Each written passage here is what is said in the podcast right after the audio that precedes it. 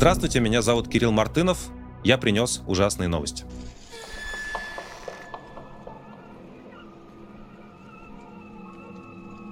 7 октября организация Хамас, признанная террористической во многих странах мира, взяла и напала на Израиль. И это запустило процесс чудовищного кровопролития в регионе, в Палестине, которого не было уже много десятилетий э, на этих землях. Мы об этом регулярно говорим, и вы знаете нашу позицию по этому поводу. Она, напомню, заключается в том, что люди, в принципе, важнее, э, чем всякие геополитические интересы. И когда кто-то какие-то люди страдают, об этом нужно писать, говорить, что-то пытаться делать для того, чтобы людей, людей пострадавших людей было, а, было меньше. Ну и, собственно говоря, э, отсылка к 7 октября важна в течение этой недели, потому что буквально спустя а, неполные три недели после этого нападения Хамас на израильские территории представители Хамас взяли и приехали с дипломатическим визитом в Москву, причем не с каким-то даже секретным, а прямо вот российский МИД решил осчастливить нас информацией о том, что такие дорогие, уважаемые гости находятся в Москве. Значит, Москву посетила официальная делегация ХАМАС. На переговорах с российским МИД обсуждали, цитирую, освобождение иностранных заложников, находящихся на территории Газы. О российских заложниках в сообщении МИД РФ ничего особенно не было сказано. А, и, в принципе, убийство а, почти полутора тысяч израильтян на сегодняшний день при помощи оружия Хамаса тоже российский МИД особенно не интересует. Помните, мы строили а, несколько недель назад, мы строили такие как бы предположения о том, что ну вот основной союзник и Путина, и Хамас в мире в целом это такое государство Исламская Республика Иран.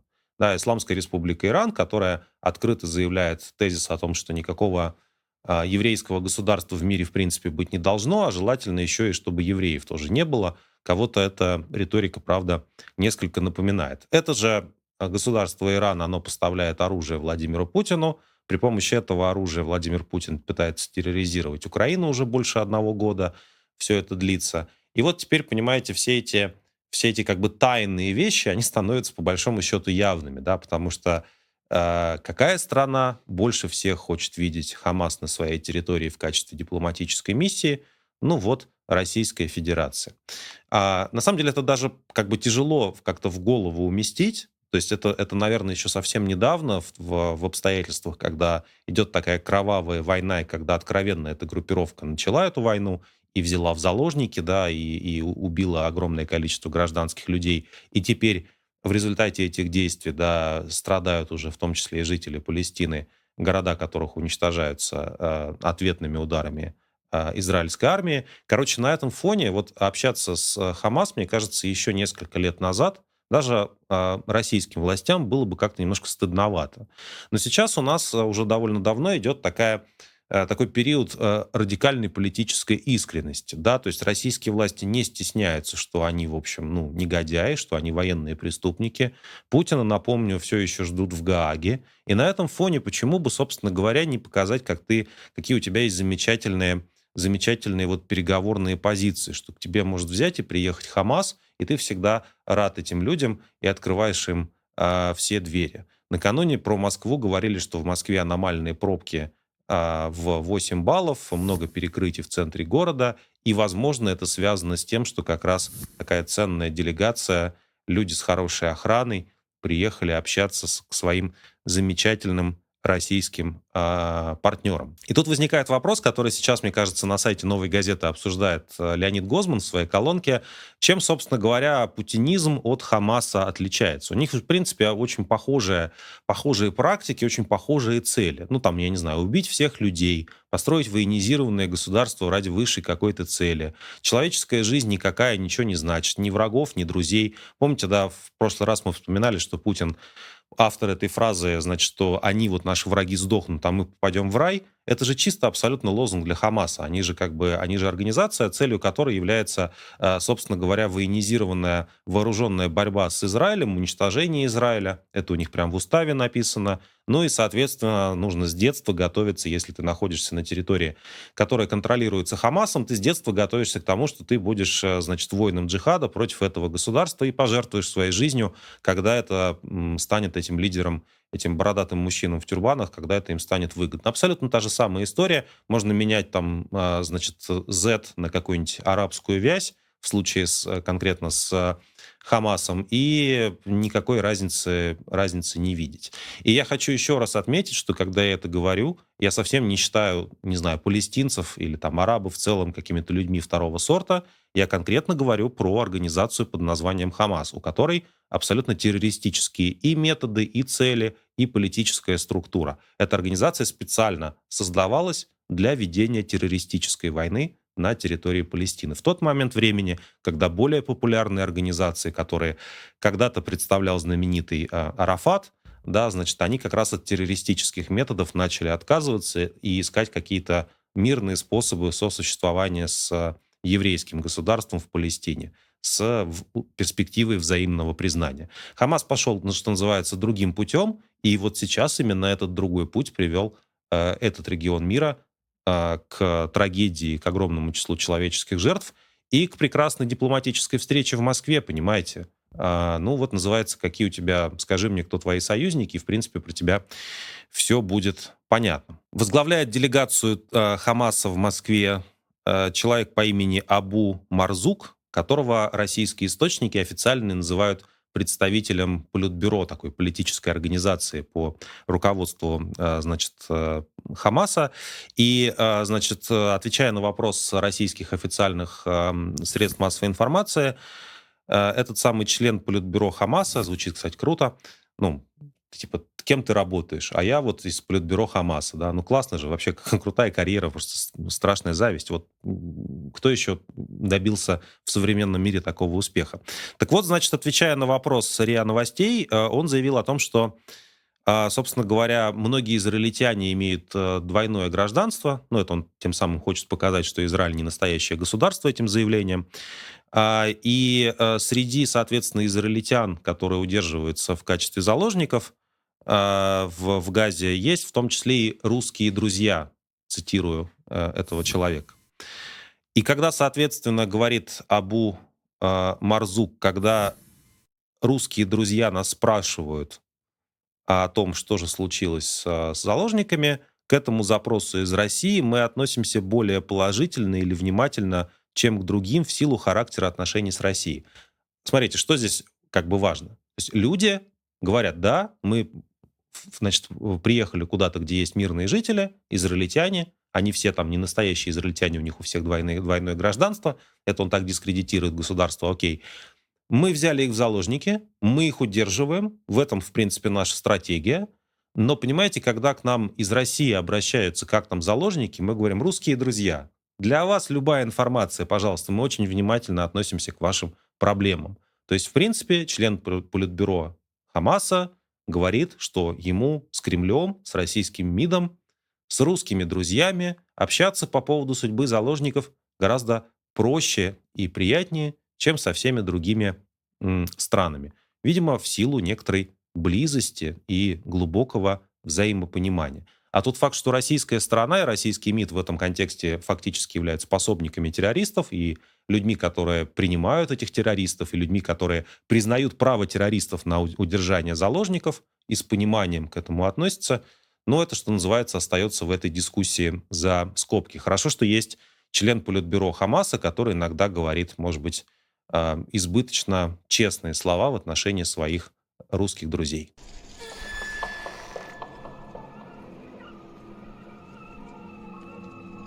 Петербургский депутат э, Сергей Самусев тем временем отправил заявление в Генпрокуратуру с просьбой объяснить, э, почему Хамас не признан террористической организацией в России, ну и, в общем, признать э, таковую тем именем, которое она действительно заслуживает. И Генпрокуратура прореагировала на слова местного депутата. Он получил официальный ответ, в котором объясняется, что Хамас не террористы на территории России, потому что ни один член Хамаса на территории России не был осужден за терроризм. В принципе, очень удобная позиция. Мы знаем, что, э, что российская генпрокуратура кого угодно называет там э, любыми экстремистами, террористами, нежелательными организациями. Но вот к Хамасу у российских властей нету ни одной официальной претензии, потому что так получилось, понимаете, что весь терроризм находится где-то еще.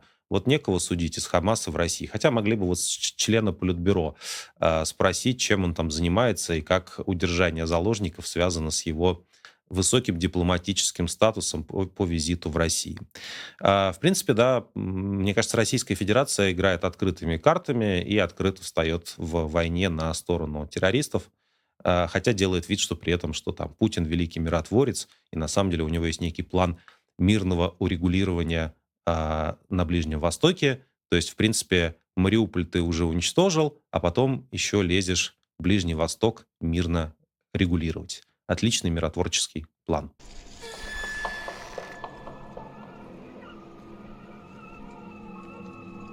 В России начинается некое подобие предвыборной дискуссии. Вот буквально на этой неделе, на следующей, которая сейчас начнется, наверное, Владимир Путин как-то будет э, демонстрировать некоторый энтузиазм по поводу того, что пора бы ему уже переизбираться в российские тираны и диктаторы. И произойти это должно по плану, напомню, следующей весной. А, накануне, а, в течение этой недели, прошла некая секретная или полусекретная встреча Путина с председателем партии «Яблоко» Григорием Явлинским.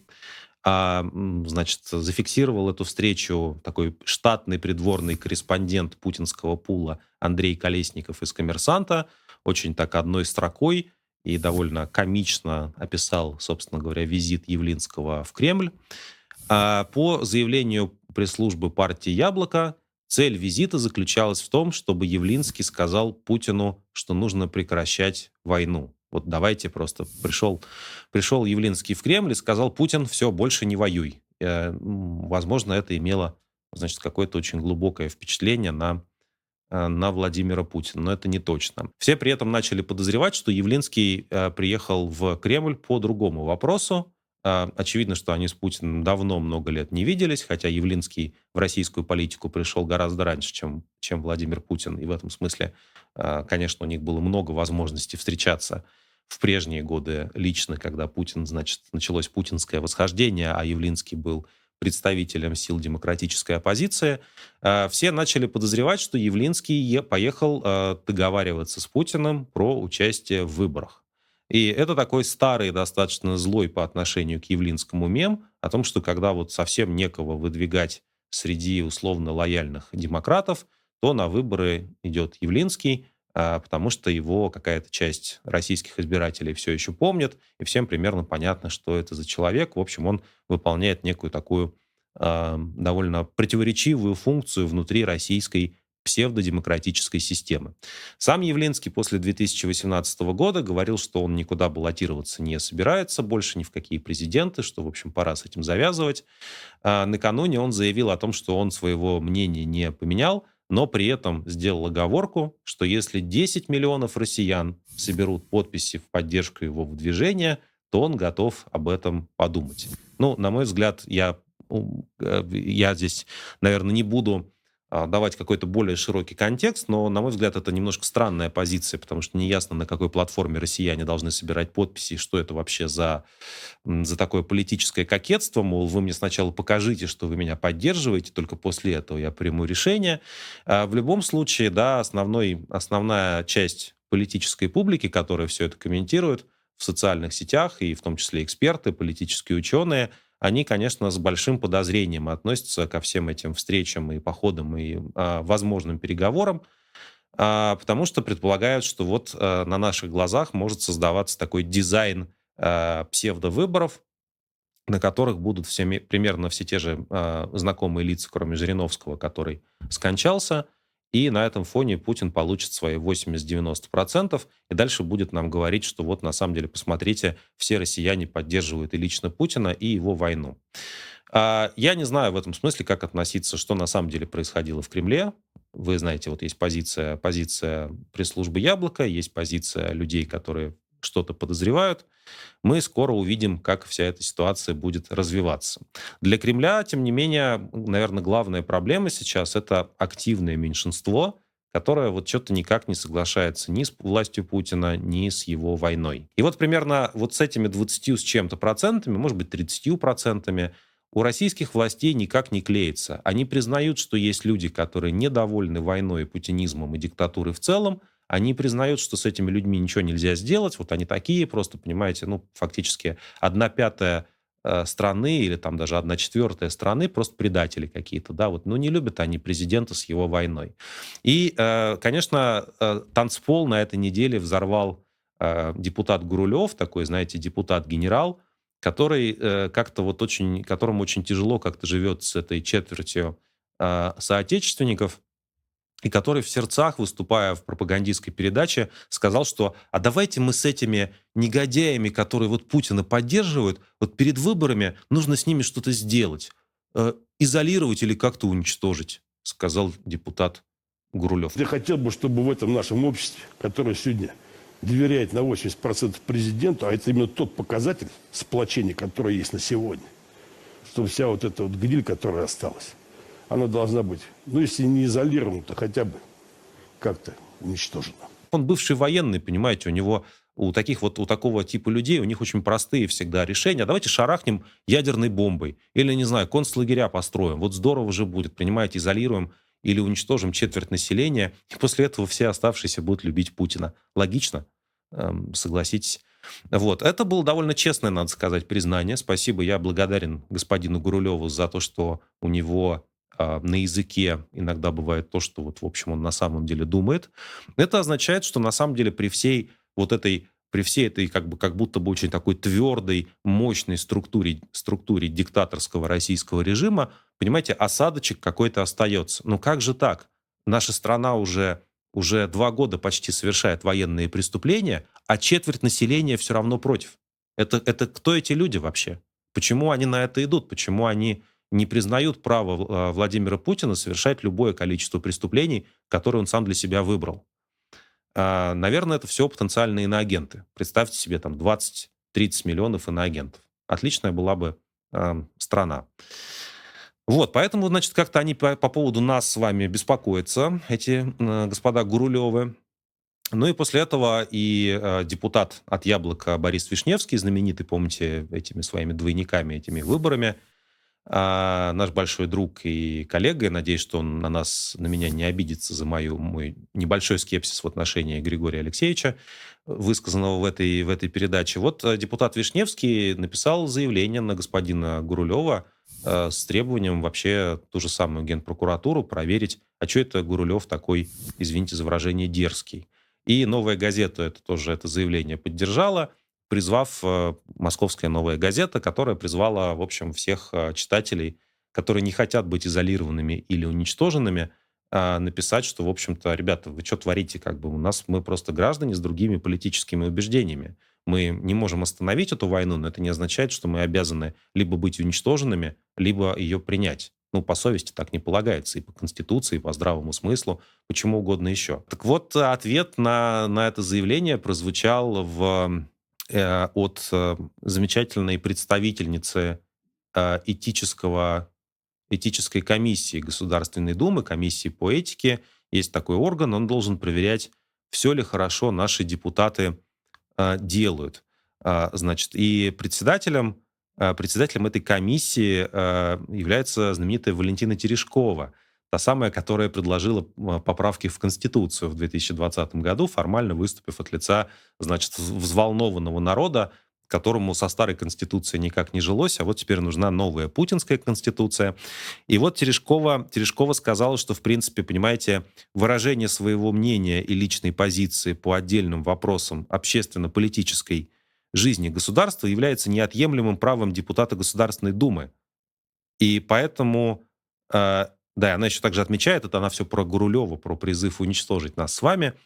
И а, Терешкова также дополняет, что использование в русском языке образных выражений, так называемых фигур речи, не является оскорблением и служит для прояснения мысли выступающего. Понимаете, у нас целый вот уже, уже и по поводу Кадырова есть филологические комитеты, и по поводу э, Маргариты Симоньян с ее прекрасной идеей взорвать бомбу над Сибирью тоже есть всякие филологические дискуссии. И вот теперь у нас еще есть видный космонавт-филолог Валентина Терешкова, которая говорит, что когда вас призывают, лично вас призывают уничтожить, возможно, вместе со всей вашей семьей, то это образное выражение, присущее русскому языку, и оно служит вот не для оскорбления, а для пояснения мысли. Ну и в целом коллеги, правильные вот коллеги из издания The Insider, в принципе, дают правильный заголовок «Требовать уничтожения 20% россиян – неотъемлемое право депутата Государственной Думы», заявила депутат Государственной Думы, бывшая женщина-космонавт Валентина Терешкова. В принципе, да, это же вопрос о том, как Госдума комплектуется и кому она служит. Если бы Гурулев был бы избран народом, да, то, в принципе, наверное, он бы э, свою политическую карьеру на этом бы закончил. Ну, вспомните, вот недавно, да, в канадском парламенте выступил 98-летний, значит, этот э, бывший нацист, и э, спикер парламента ушел в отставку после этого, после скандала. А Гурулеву по кайфу, понимаете, у него просто речь очень образная, поэтому он хочет убить всех людей. А, вот. а связано это с тем, что Госдума отчитывается перед кем? Перед Владимиром Путиным. Вот а, такие проблемы демократии.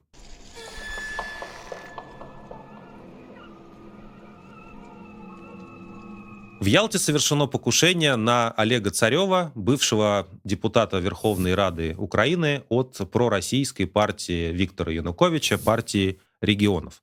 Царев это, конечно, удивительный персонаж. Он очень долго в 2014 году рассказывал о том, как, значит, страдает его регион под пятой этого самого киевского режима, а, стал таким классическим настоящим коллаборантом, заявил о том, что все, что делает Россия – на территории Украины это большое благо, э, поддерживал, соответственно, так называемую Донецкую Народную Республику и стал, в принципе, одним из лиц так называемого русского мира. Они немного похожи, их, наверное, можно перепутать даже с политологом Марковым. Они оба достаточно такие косноязычные, и оба имеют такую характерную, характерный такой оттенок лица. Вот как-то русский мир, если думаешь про русский мир, то вот в первую очередь как раз Марков и Царев э, приходят на ум. Многие, мне кажется, уже начали забывать э, господина Царева, потому что раньше он э, был активным участником событий, регулярно выступал на российском пропагандистском телевидении. Сейчас он автор телеграм-канала, который весь, значит, из себя поддерживает Z, разумеется. Но вот, видимо, за какие-то старые его грехи в оккупированном Крыму э, Царева расстреляли из э, огнестрельного оружия. И в тот момент, когда мы видео э, записываем, Неизвестно, выживет ли он, но он находится в тяжелом состоянии, как говорят какие-то местные, местные врачи. Наверное, Царев себя чувствовал в безопасности в курортной э, прекрасной Ялте. Наверное, там стоят замечательные погоды, он лечился, и вот его, его подстрелили. Для меня это каждый раз э, одна и та же история о том, что если бы Царев, в общем, не призывал бы э, войска другой страны на свою территорию, на территорию его родной Донецкой области, то, мне кажется, всего этого и с ним, и с тысячами других людей, которые погибли в результате или пострадали в результате этой войны, не случилось бы. Ну, был бы Царев, наверное, если бы он не перешел бы на сторону коллаборантов, был бы Царев, наверное, в демократической оппозиции в Украине и всем бы мог рассказывать при помощи средств массовой информации, что его идеи в отношении будущего Востока Украины не знаю, там, федерализация, русский язык, это самые правильные идеи. А сейчас а, ничего, кроме войны, насилия и покушения на убийство не осталось. И это, в принципе, дело рук именно того русского мира, за который господин Царев так активно а, боролся. А, вот такая история коллаборант.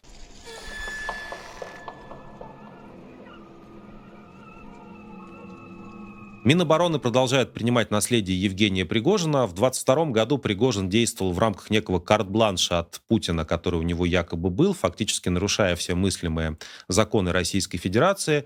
Сейчас, поскольку, а, поскольку часть наследия ЧВК Вагнер отходит в ведомство ведения господина Шойгу, а, Минобороны должны на бумаге записывать некие правила, по которым они работают с этими беспредельщиками, так сказать. И наши коллеги из важных историй, из замечательного расследовательского издания ознакомились с официальным положением о так называемых отрядах «Шторм-Z», которые теперь формируются уже не Пригожиным, а Министерством обороны, и которые комплектуются из э, заключенных, так же, как это происходило в прошлом году с частью ЧВК Вагнера.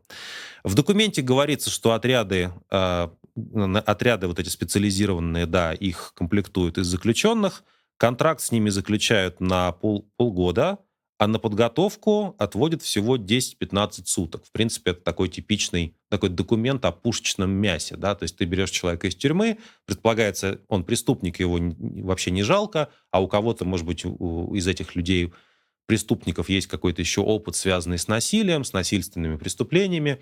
И вот ты даешь им две недели, в лучшем случае, на подготовку, и после этого на полгода их отправляешь куда-нибудь, э, что-нибудь там штурмовать. Может быть, этот человек выживет, да. Потом мы знаем про этих людей, что те, те действительно, кто выживает, у кого контракт заканчивается, они потом получают амнистию, возвращаются в свои регионы, в Россию и совершают новые преступления. В принципе, это безотходный процесс. Можно потом обратно этого человека посадить, он еще раз съездит на, пол, на, на полгода убивать украинцев. Э, и э, таким образом один сплошной э, профит. Такой национальная русская рулетка в масштабах, в масштабах всей страны кто выживет из заключенных и кто, какие люди станут потерпевшими в результате их новых преступлений со стороны тех, кто выживет. Э, покинуть поле боя, пишут важные истории, э, заключенные могут только в случае тяжелого ранения или смерти, э, так гласит в формулировка, а медпомощь им положена по остаточному принципу в объеме само- и взаимопомощи. Трупы таких убитых, значит, участников войны положено хранить от трупов остальных, а, положено хранить отдельно от трупов остальных военнослужащих. Если что, значит, командиры могут делать подобие заградотрядов и конвоя из сотрудников военной полиции для того, чтобы всех этих замечательных заключенных э, конвоировать. Кроме того, документ положения про отряды «Шторм-З» Минобороны официально допуск... разрешает российским командирам расстреливать бывших заключенных.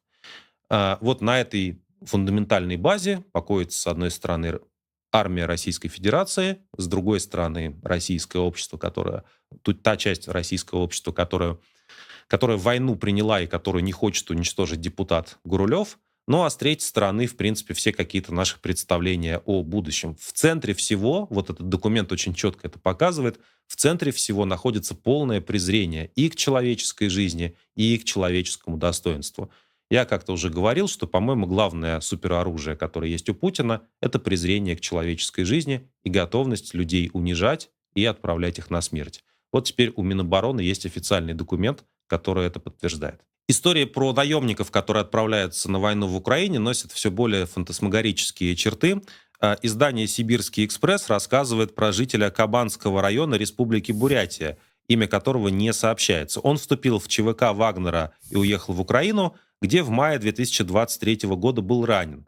После лечения в госпитале демобилизации мужчина связался с близкими, которые рассказали ему, что он числится погибшим и якобы был похоронен. А в родном поселке в Бурятии а, ему даже установили специальную мемориальную доску. И ему теперь приходится, этому на бывшему наемнику, приходится доказывать с документами в руках, что все это одна большая ошибка, и на самом деле он, э, он э, не умер. Я вот не уверен, что в этой ситуации российские власти собираются делать с мемориалом, потому что, понимаете, мемориал уже согласован, на него выделены деньги, деньги освоены, и откатить всю эту ситуацию обратно, по-моему, нету никакой возможности. Мне кажется, придется э, властям Бурятии как бы отправлять этого наемника э, еще раз на войну и ждать, когда он все-таки как бы героически погибнет, и после этого мемориал будет работать по, по прямому назначению.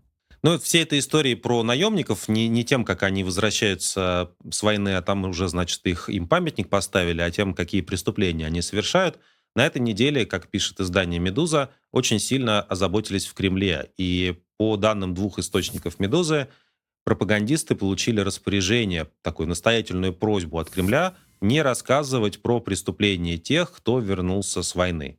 А аргумент такой, что, с одной стороны, конечно, все понимают, что криминальные истории дают хороший трафик, и людей это действительно интересует, а с другой стороны, получается, что если мы рассказываем, если пропаганда рассказывает про а, значит, про участие в преступлениях бывших а, военнослужащих и бывших наемников, то получается, что все так называемое СВО очерняется, а очернять СВО ни в коем случае нельзя, особенно в так называемый предвыборный период для Владимира Путина.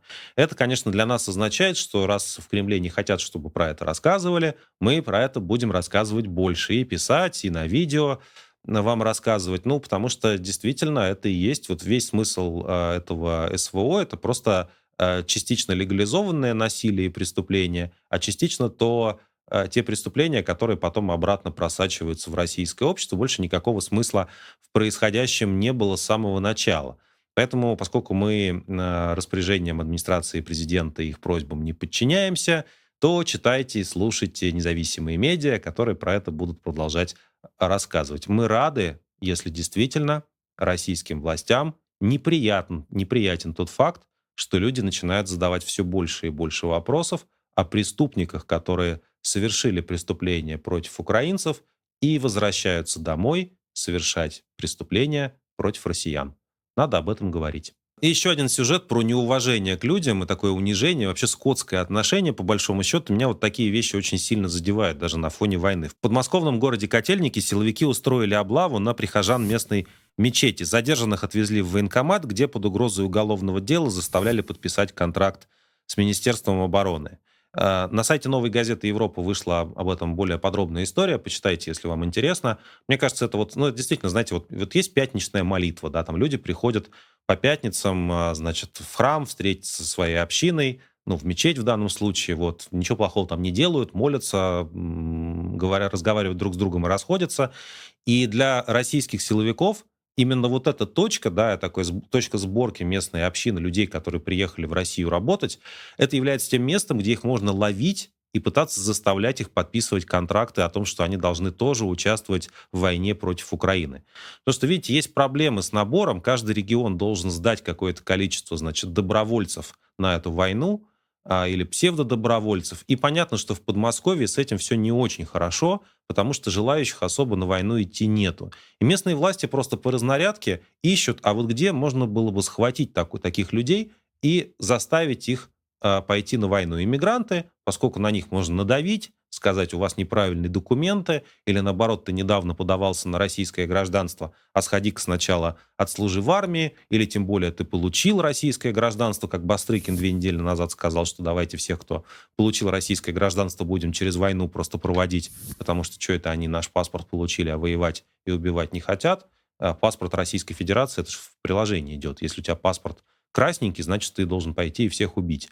Очевидная же идея, смысл национального существования России. И вот как бы людей вместо того, чтобы просто дать им мирно собираться по поводу, по поводу там их религии, их дел, да, их просто в этот момент, когда они находятся в таком довольно уязвимом а, положении, их начинают просто захватывать тоже фактически в заложники и таскать, э, угрожать, подписывать, давить на них, заставлять подписывать контракты с Министерством обороны. Это вот прямо суть, мне кажется, понимаете, суть Российской Федерации, где все построено на самом деле на ксенофобии и унижении, и уни, слово унижение здесь ключевое. А в итоге, в итоге люди, которые находятся в наиболее уязвимом положении, они вот такая легкая жертва для этой Российской Федерации. Это повседневная, повседневная повторяющаяся практика. Ну и по поводу, да, добровольцев, э, даже самым маленьким городам э, нужно тоже отчитываться о том, как в каком восторге все Э, все россияне от того, чтобы, значит, все-таки уйти на войну и там э, умереть. И есть в Иркутской области есть город Свирск, э, население в нем 13 тысяч человек по официальным данным, возможно, меньше, потому что, я думаю, из таких мест в России люди уезжают, потому что особо нету перспектив и работы. Э, так вот, мэр этого самого Свирска торжественно проводил на войну единственного добровольца, который нашелся во всем Свирске.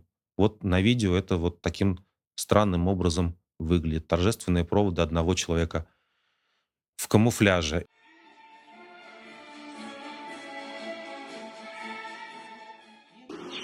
Уходят парни, парни молодые, полные сил, парни ходят добровольно. И я, слушайте, я даже заинтересовался городом Свирск, потому что, смотрите, если среди 13 тысяч человек нашелся только один идиот, который поперся добровольно на войну, это прямо точно хороший город, где живут умные люди.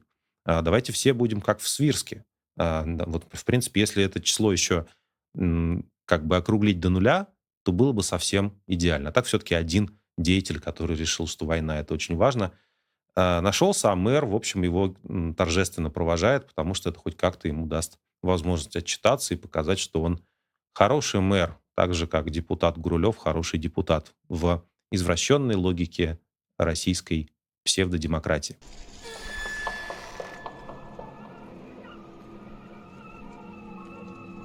У меня здесь стоит тег вооружения в моем сценарии, но я думаю, что на самом деле это а, тег новости кринжа, понимаете? Потому что Дмитрий Рогозин, раненый в ягодицу, да, как бы известный человек, который все украл на, на космодроме Восточный, который не выполнил ни одного своего ожидания, который э, обещание, которое отправ, значит, конкурировал с Маском и отправлял пилотируемые экспедиции на Луну и чуть ли не на, не на Марс, он в итоге покинул, э, покинул в прошлом году должность руководителя российского космического агентства «Роскосмос», а, а сейчас про него а, немецкий таблоид Bild, к информации от которого можно относиться, ну, как бы с некоторой сдержанностью, но при этом это все-таки большая а, влиятельная газета в Германии. Так вот, Bild пишет, что Рогозин, цитирую, предлагал Путину ударить по Украине космической ракетой со взрывчаткой. То есть представьте себе, да, как бы раненый в ягодицу Рогозин закладывает в какой-то старой советской ракете взрывчатку, которая летит не просто по баллистической траектории, да, она летит просто, выходя, видимо, на какую-то околоземную орбиту, а потом камнем падает вниз, и просто это настолько, настолько зловещая картина, что украинцы сразу сдаются в ужасе от идиотизма противника. Вот э, как бы Бильд описывает, что да, что Рогозин, он, поскольку он большой патриот и большой сторонник всяких пропагандистских акций, он, по информации немецкой газеты, он приходил якобы к Путину с идеей э, такого вундерваффе. Вы знаете, Путин, у Путина всегда загораются глаза, когда он говорит про ракеты и оружие. Вот почему бы нам ракетоносителем «Союз» не долбануть по Украине. Э, отличный был бы способ да, продвинуть путинские интересы в мире и в регионе. А, напишите, пожалуйста, как вам кажется, какую должность Рогозин еще может занимать в рамках Российской Федерации. Я думаю, что на самом деле это по-прежнему очень перспективный, хотя и контуженный российский политик. И очень жаль, что его как-то в последнее время задвинули. С такими идеями он бы далеко пошел. И э, я думаю, что, как бы, конечно, делать это все нужно было с недостроенного в срок э, космодрома Восточный, на котором все было украдено. Вот если бы, если бы до конца додумывать эту коррупционную логику. Возможно, взрывчатку просто бы украли бы тоже в процессе подготовки этой суперакции, и поэтому никто бы не пострадал от безумных идей господина Рогозина.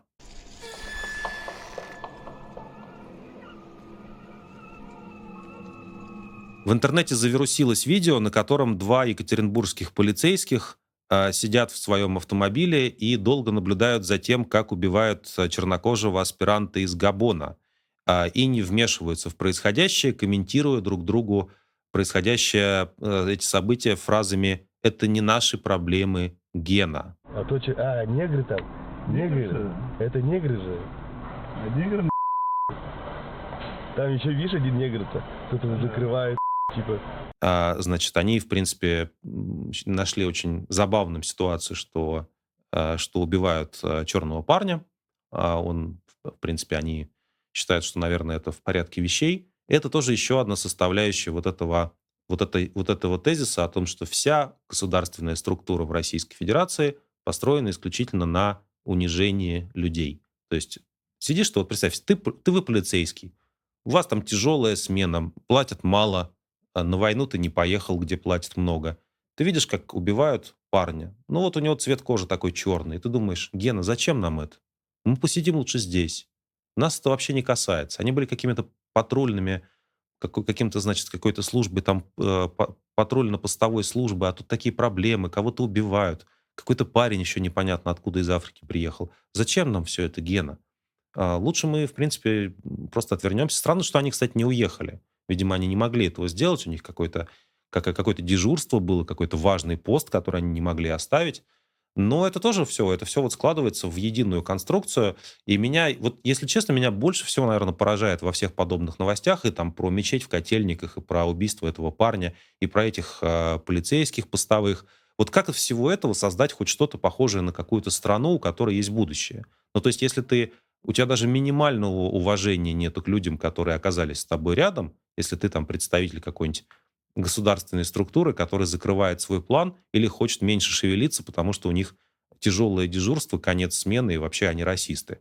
Вот э, как, как бы как из всего этого создать какую-то страну, в которой э, кому-то хорошо жить. Вот этим полицейским, наверное, из Екатеринбурга, им, наверное, тоже ведь не очень хорошо в этих условиях жить. И ОМОНу, который вламывался в мечеть в Котельнике, ему тоже, наверное, не очень здорово, потому что, ну, их в любой момент могут, могут не знаю, там, уволить, обмануть, не, не заплатить им зарплату, потребовать, чтобы они сами поехали на войну, в принципе, сделать с ними, со, со всеми все, что захотят вышестоящее начальство, и другие люди, такие же, как они сами, будут смотреть на это и говорить, это не наше дело Гена, это общая идея. Вообще, мне кажется, вот это, это, э, этот слоган «это не наши проблемы, Гена», каноническая цитата звучит так, это, в принципе, девиз Российской Федерации, можно слова гимна заменять, там, типа, это не наши проблемы, Гена, великая наша страна.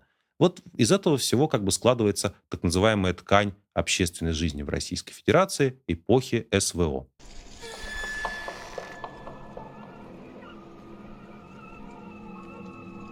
После начала войны много говорилось о том, как война ударит, в частности, по качеству российской медицины. И она уже начинает бить и бьет все сильнее и сильнее. Лекарства и современные западные технологии в России становятся все менее доступны. Квалифицированные врачи, самые лучшие врачи, которые были в России, многие из них уезжают из Российской Федерации – люди не имеют доступа к современным медицинским информационным системам, не могут получать повышение квалификации, достойное на Западе, да, вообще вся идея с доказательной медициной разрушается, и медицина, вот нормальная современная медицина, она становится э, недоступной, ну, практически никому в Российской Федерации, среднего класса у нас особо нету, богатые могут, наверное, съездить в какую-нибудь приятную страну, где они могут получить медицинские услуги, а Все остальное, в принципе, это медицина для небогатых, для бедных, и она строится по такому классическому постсоветскому канону. Врачи и медицинский персонал получают копейки, а больницы начинают деградировать, и все возвращается вот в ту классическую медицину, которую мы видели там в конце 80-х, в 90-е годы. А в каких-то местах это все вообще не поменялось. Там, знаете, там больницы, где с потолка капает вода, это все наследие еще Великого Советского Союза было, потом вроде бы что-то начало меняться. А как лечиться и как болеть в современной России, об этом смотрите в видеоролике «Новой газеты Европы», который вот только что вышел на нашем канале. Какие проблемы есть в российской медицине, ребята постарались объяснить.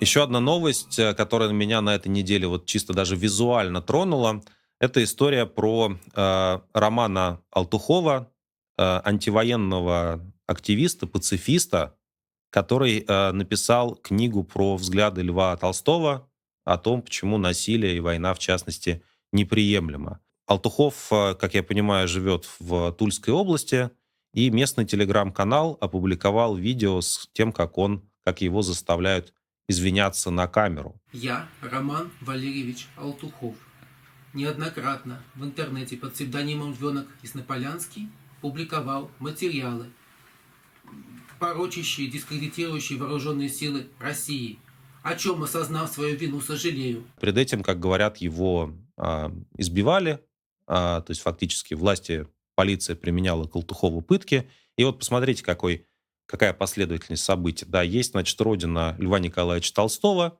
Толстой самый известный в русскоязычной литературной и интеллектуальной традиции пацифист и сторонник ненасилия. Об этом даже большая дискуссия в начале 20 века была.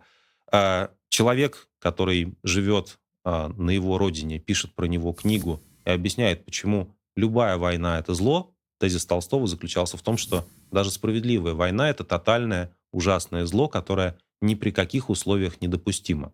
Можно себе представить, что Толстой бы сказал про путинскую войну, которая даже и к справедливости, к, там, не знаю, к защите какой-то чего-то, каких-то людей или каких-то ценностей не имеет никакого отношения. Значит, Алтухов пишет книгу, с, где он анализирует взгляды Толстого, и его начинают за это пытать и э, требуют от него, чтобы он на камеру записал вот такого рода извинения. Я читаю сейчас книгу, которая в последние годы очень популярна в России и которая была так широко разрекламирована в определенных кругах, это «Мобилизованная нация», книга одного из немецких историков, которая рассказывает о том, как жили простые немцы во время Второй мировой войны. И там э, вот в мобилизованной нации описываются просто совершенно идентичные случаи, когда людей, которые выступали в Третьем рейхе против э, войны, называли безответственными болтунами и фантазерами о мире, и тоже фактически заставляли их каяться, отрекаться от своих слов, а желательно сейчас еще этого Алтухова, если ему хотя бы немного здоровье позволит еще отправить на войну, чтобы он всем показал, как он отрекся от своего пацифизма, и что, в общем, Лев Толстой-то на самом деле был неправ. Понимаете, вот полиции Тульской области виднее на самом деле, какие у русских писателей должны быть ценности. Лев Толстой с точки зрения российского МВД, не говоря уже про Миноборону, это просто лох.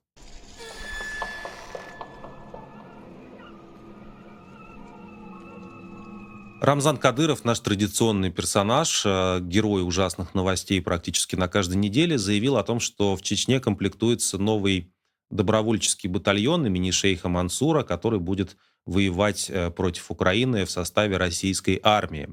А, Адам Делимханов, э, один из сподручных Кадырова и депутат Российской Госдумы, у нас сегодня много депутатов, можно спорить, кто как бы более депутатский депутат Гурулев или Делимханов. Так вот, Делимханов заявил о том, что э, возглавит этот новый чеченский батальон печально известный Руслан Геремеев, который фигурировал в деле об убийстве э, Бориса Немцова в 2015 году как один из свидетелей, который находился где-то в течение всего хода расследования на территории Чечни, и которого так и не удалось э, допросить по этому делу. При этом один из адвокатов потерпевшей стороны, убитого Немцова, адвокат Вадим Прохоров, заявлял о том, что, собственно говоря, Геремеев может быть причастен к организации этого убийства, и именно поэтому российские власти никак не могут его допросить. Такой вот неуловимый человек. Это предельное тоже такое разоблачение всей этой ситуации. Знаете, кто, из кого нужно комплектовать убийц э, в Украине? Убийц в Украине нужно комплектовать желательно из тех, кто перед этим уже убивал россиян на территории России. Это самый проверенный, э, безотказный способ. А, помните, господин Суровикин, который ныне такой в, пол, в полуопале и совсем не такой влиятельный человек, как еще несколько месяцев назад, а, как он начинал свою военную карьеру со службы в простых мотострелках в 91 году, когда в Москве погибло а, несколько гражданских лиц, которые защищали Белый дом. А Суровикин тогда немножко присел в тюрьму. Вот, в принципе, Суровикин, Геремеев, все эти люди нужны российскому государству для того, чтобы, э, ну, как бы типа завоевать мир. Как могут уж, конечно, получается не очень. Еще одна новость про Кадырова. Идет большая кампания по возвеличиванию и отмыванию уже не самого Кадырова-старшего, а его сына Адама, того самого, который избил заключенного в тюрьме и которым э, его отец так в результате гордился. В общем, не всем это понравилось. И сейчас э, есть целый такой, видимо, национальный спорт, вероятнее всего по просьбе Рамзана Кадырова, Адама Кадырова, все награждают и говорят, что он большой молодец, герой, вообще за такими людьми будущее. Глава Карачаево-Черкесской республики в составе Российской Федерации наградил 15-летнего Адама Кадырова орденом за заслуги перед Карачаево-Черкесской республикой. Сын главы получил, э, сын э, Кадырова также получил орден от главы Татарстана, цитирую, за значительный вклад в укрепление межнационального и межконфессионального мира и согласия. Ну, как бы тут две, две вещи в этой штуке. Да? С одной стороны, Кадырову важно показать, что он всех в конечном итоге продавил, и что избивать заключенных в российских тюрьмах и гордиться этим – это классная идея. И ни ему, ни Адаму ничего за это не будет. И Адама даже наградят, несмотря на некоторую робкую критику внутри Российской Федерации. А с другой стороны, это вот как раз и есть э, такое растление несовершеннолетних. То есть э, Кадыров как бы своему сыну объясняет, смотри, будь, будь бандитом, будь преступником, унижай людей, показывает э, открыто, ничего не стесняйся, и все вот эти люди, главы Татарстана, Карачаево-Черкесской республики, они будут а, ползать на карачках и благодарить тебя за то, какой ты межконфессиональный мир в Российской Федерации а, помог установить. То есть, в принципе, чем, чем, чем большим подонком ты вырастешь, тем более востребованы будут твои услуги в дальнейшем на территории Российской Федерации. А, мне, в общем, жаль в этой ситуации а, Кадырова-младшего. Я думаю, что никому такой судьбы не пожелаешь такого отца, такого воспитания и такого государства, которое на это смотрит абсолютно, абсолютно э, э, сквозь пальцы, да, в общем, стараясь ничего не замечать, что творится вокруг Кадырова-младшего.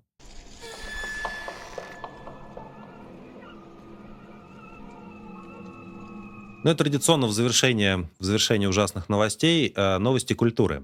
Значит, Борис Гребенщиков в какой-то момент времени перевел на русский язык э, Бхагават-гиту, которая написана древнеиндийским мудрецом по имени Вьясу, жившего, согласно легенде, в третьем тысячелетии до нашей эры.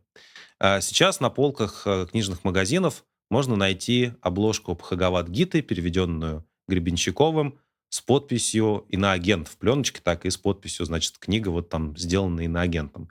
В принципе, из этого можно сделать вывод, и в социальных сетях все немедленно этому порадовались, что именно мудрец в Ясу и был э, тем самым иноагентом. И, кстати, никто не скажет, что он не был иноагентом, потому что, смотрите, он же древнеиндийский, а не древнерусский э, мудрец. И, скорее всего, он не был бы согласен с Владимиром Путиным. Следовательно, он занимался политической деятельностью на территории Российской Федерации при помощи распространения своих книг, и получал за это иностранное финансирование. Я уверен, что мудрец в Ясу не жил за рубли. Так что, в общем-то, все сходится, а то, что Гребенщиков здесь под руку попался, это явная недоработка. Надо было мудреца самого э, старинного древнеиндийского и признавать врагом Отечества и иностранным агентом. И, в общем, это, смотрите, Христос, в принципе, тоже подозрительный человек. Э, значит, Будда Гаутама, это человек очень подозрительный. А, ну, пророк, вы сами понимаете, Мухаммед тоже, в общем-то, до некоторой степени на агент. В общем, российским властям надо крепко подумать про то, кого еще они хотят включить в эти списки. Еще новости культуры из замечательного города Екатеринбург. На набережной в городе Екатеринбург поставили гранитную плиту с надписью «Екатеринбург 1723-2023». Местные жители остроумно приносят к гранитной плите гвоздики, чтобы, как они говорят, почтить память города. И вы знаете, моя любимая, любимейшая просто новость этой недели – это история про то, как российский президент Владимир Путин встречался с молодыми учеными, представляющими космическую отрасль. Ну, встреча прошла как обычно. Путин, а, значит, любовался собой, ему задавали какие-то нежные вопросы. Но он, среди прочего, и это очень показательно, он, среди прочего, на этой встрече поделился некой историей, которую мы раньше не знали. Дело в том, что есть некая система под названием «Эфир», а, которая разрабатывалась тем самым Рогозиным из Роскосмоса. Эта система что-то там такое делает, и Путин, выступая по поводу этой системы, оговорился и назвал ее вместо эфира сферой. А, и как-то было неловко, да, значит, вот он решил позвонить Рогозину и сказать, слушай, извини, я там говорил про какую-то вот нашу разработку и назвал ее неправильно. А Рогозин ответил, это Путин все сейчас рассказывает, что на самом деле никакого эфира никогда и не было, а всегда это все называлось сферой, потому что после того, как Путин оговорился, он отдал немедленно, Рогозин немедленно отдал указание официально переименовать эфир в сферу и сделать вид, что все в порядке. Это такое, знаете, вот тотальное лизоблюдство, да, значит, если царь сказал, что там, не знаю, что там на самом деле одна вещь называется именем другой вещи, то это ошибка как раз реальности, а у царя все в порядке. И что особенно интересно, все эти так называемые молодые ученые из космической отрасли, которые сидят в зале, они в ответ на то, что Путин рассказал эту историю, начинают смеяться и радоваться. Как написал один известный российский журналист, новости крепостничества из России 2023 года.